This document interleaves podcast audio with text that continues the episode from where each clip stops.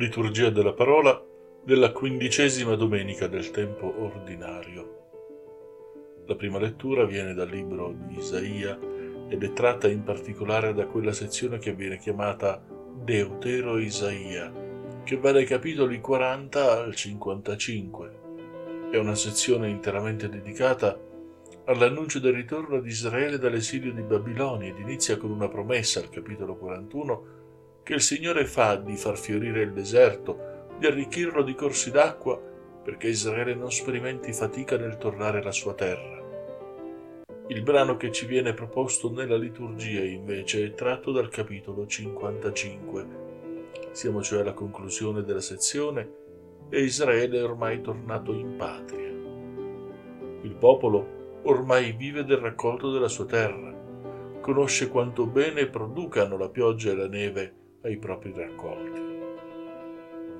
E allora quasi come una raccomandazione il profeta si rivolge a Israele dicendo di ricordare una cosa essenziale, che la parola di Dio, anche quando è annunziata ad un popolo sfiduciato, è forte ed efficace. Come la pioggia e la neve scendono dal cielo, così la parola del Signore non tornerà senza aver prodotto i suoi frutti. Questa domenica anche il salmo responsoriale rappresenta quasi un coronamento del brano della prima lettura e infatti ci offre un inno di ringraziamento per il raccolto abbondante grazie alle piogge che il Signore ha mandato sulla terra e poiché anche i pascoli hanno fruito della sua benedizione, ora, dice il salmista, tutto canta e grida di gioia. Quasi a svegliarci da questo sogno meraviglioso, San Paolo nella seconda lettura si rivolge ai romani con la sua tipica concretezza e richiama il fatto che la vita non è idillio. Egli non gode dei frutti della terra, ma attende insieme a tutta la creazione la rivelazione dei figli di Dio. Dice San Paolo, la creazione stessa, infatti, sarà liberata dalla caducità e dalla corruzione, ma fino ad allora geme e soffre le doglie del parto fino ad oggi una sofferenza evidentemente, che chi ha ricevuto lo Spirito condivide interiormente. E veniamo così al Vangelo secondo Matteo che questa domenica ci offre uno stralcio del capitolo 13, il capitolo che raccoglie le parabole del regno dei cieli.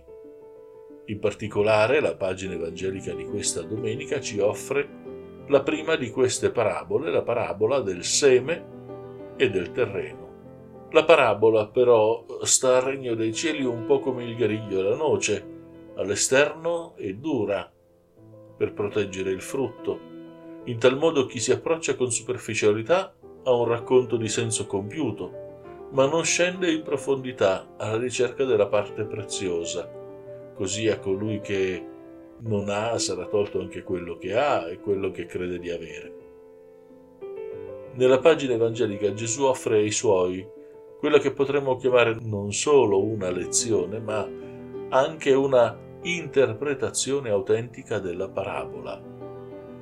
Qui Dio, il seminatore, getta semente, annunzia la parola senza risparmio e senza calcolo. Come a dire che il regno di Dio merita di essere comunque annunziato, il frutto dipende dall'incontro del seme con la terra e se questa è ben disposta oppure no.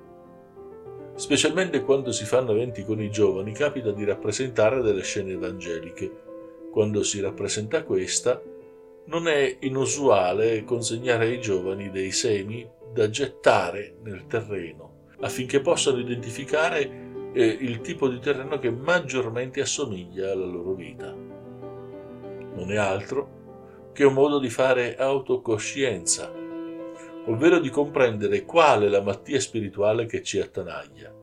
Forse la durezza, e allora il seme sarà gettato sulla strada, la superficialità, il terreno sassoso, lì infatti il seme non mette radici.